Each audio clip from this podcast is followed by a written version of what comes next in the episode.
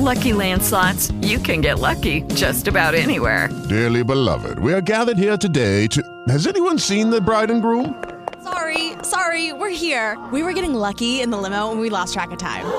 No, Lucky Land Casino, with cash prizes that add up quicker than a guest registry.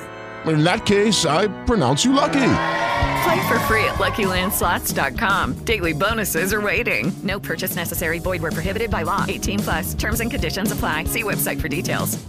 Canale YouTube di Luigi Gaudio.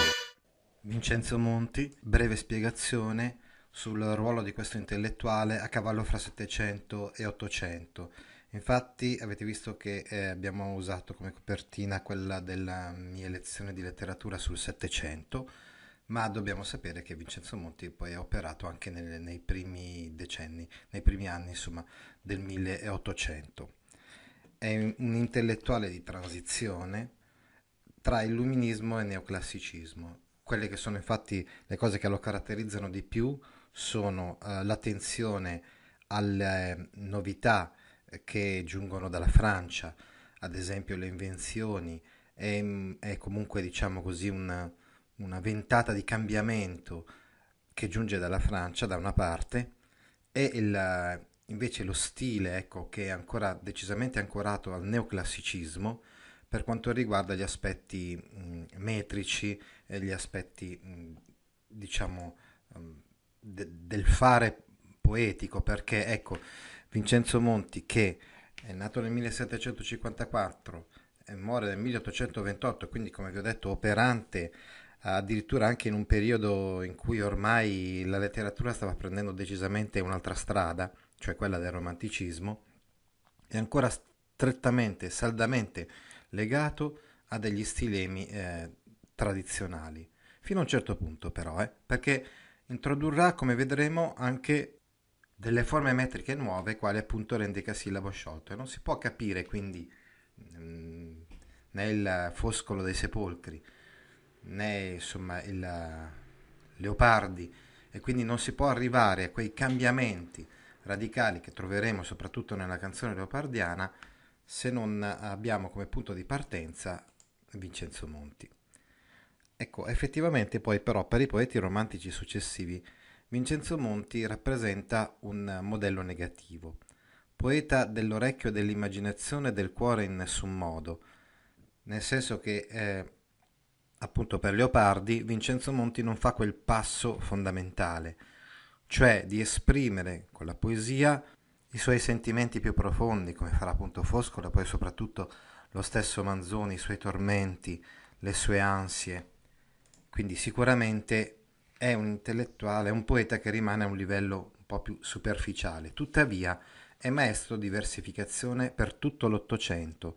Introduce infatti l'endecasillabo sciolto e quindi era, il discorso che stavamo facendo prima, cioè la grande novità nel campo metrico che sarà poi usata da, uh, da Ugo Foscolo e dai poeti uh, successivi dell'Ottocento.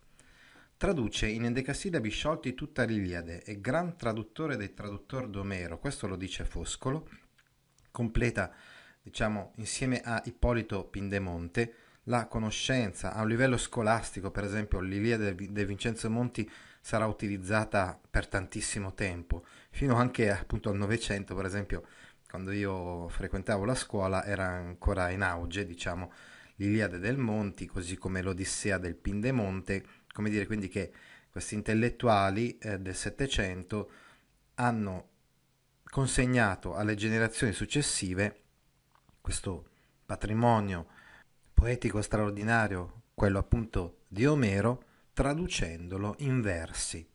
La sua Iliade è un testo di scuola fino al 1950 e alcuni dicono, probabilmente non sbagliando, che la sua traduzione dell'Iliade soprattutto in alcune parti, come ad esempio la famosissima traduzione di Ettore Andromaca, è la sua prova poetica più alta.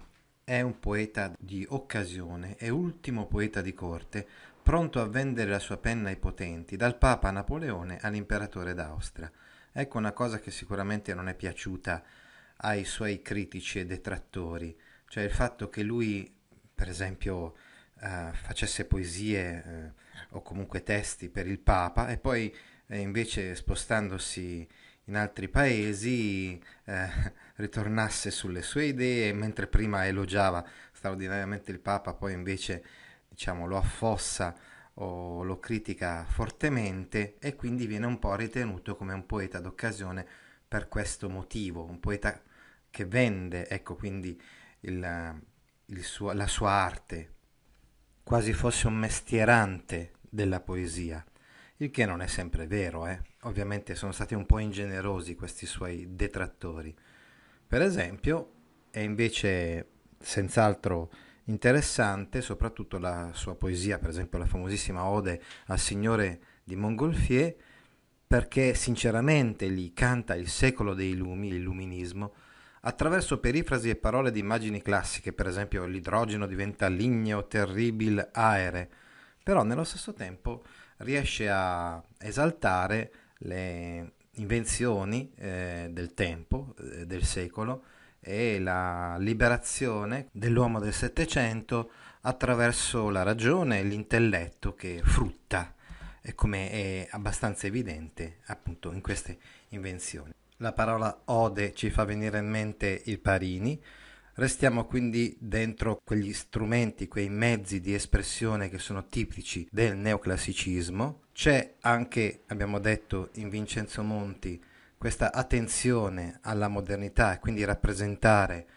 attraverso le odi, più o meno come faceva Parini, un anelito di cambiamento, ma senza gli slanci etici e anche l'ironia di cui invece era capace Parini stesso. Infine pubblica le proposte di alcune correzioni al vocabolario d- della Crusca e quindi introduce quello che sarà uno dei temi principali di discussione nel 1800, eh, appunto quello della questione della lingua.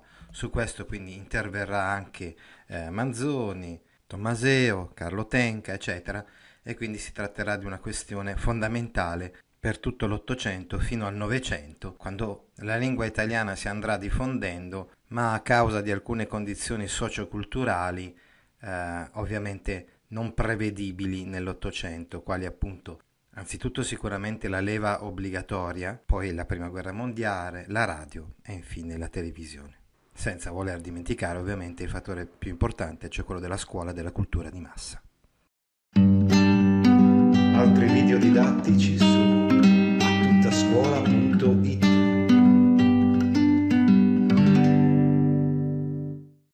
With lucky landslots, you can get lucky just about anywhere. Dearly beloved, we are gathered here today to. Has anyone seen the bride and groom? Sorry, sorry, we're here. We were getting lucky in the limo and we lost track of time. No, Lucky Land Casino, with cash prizes that add up quicker than a guest registry. In that case, I pronounce you lucky. Play for free at LuckyLandSlots.com. Daily bonuses are waiting. No purchase necessary. Void where prohibited by law. 18 plus. Terms and conditions apply. See website for details.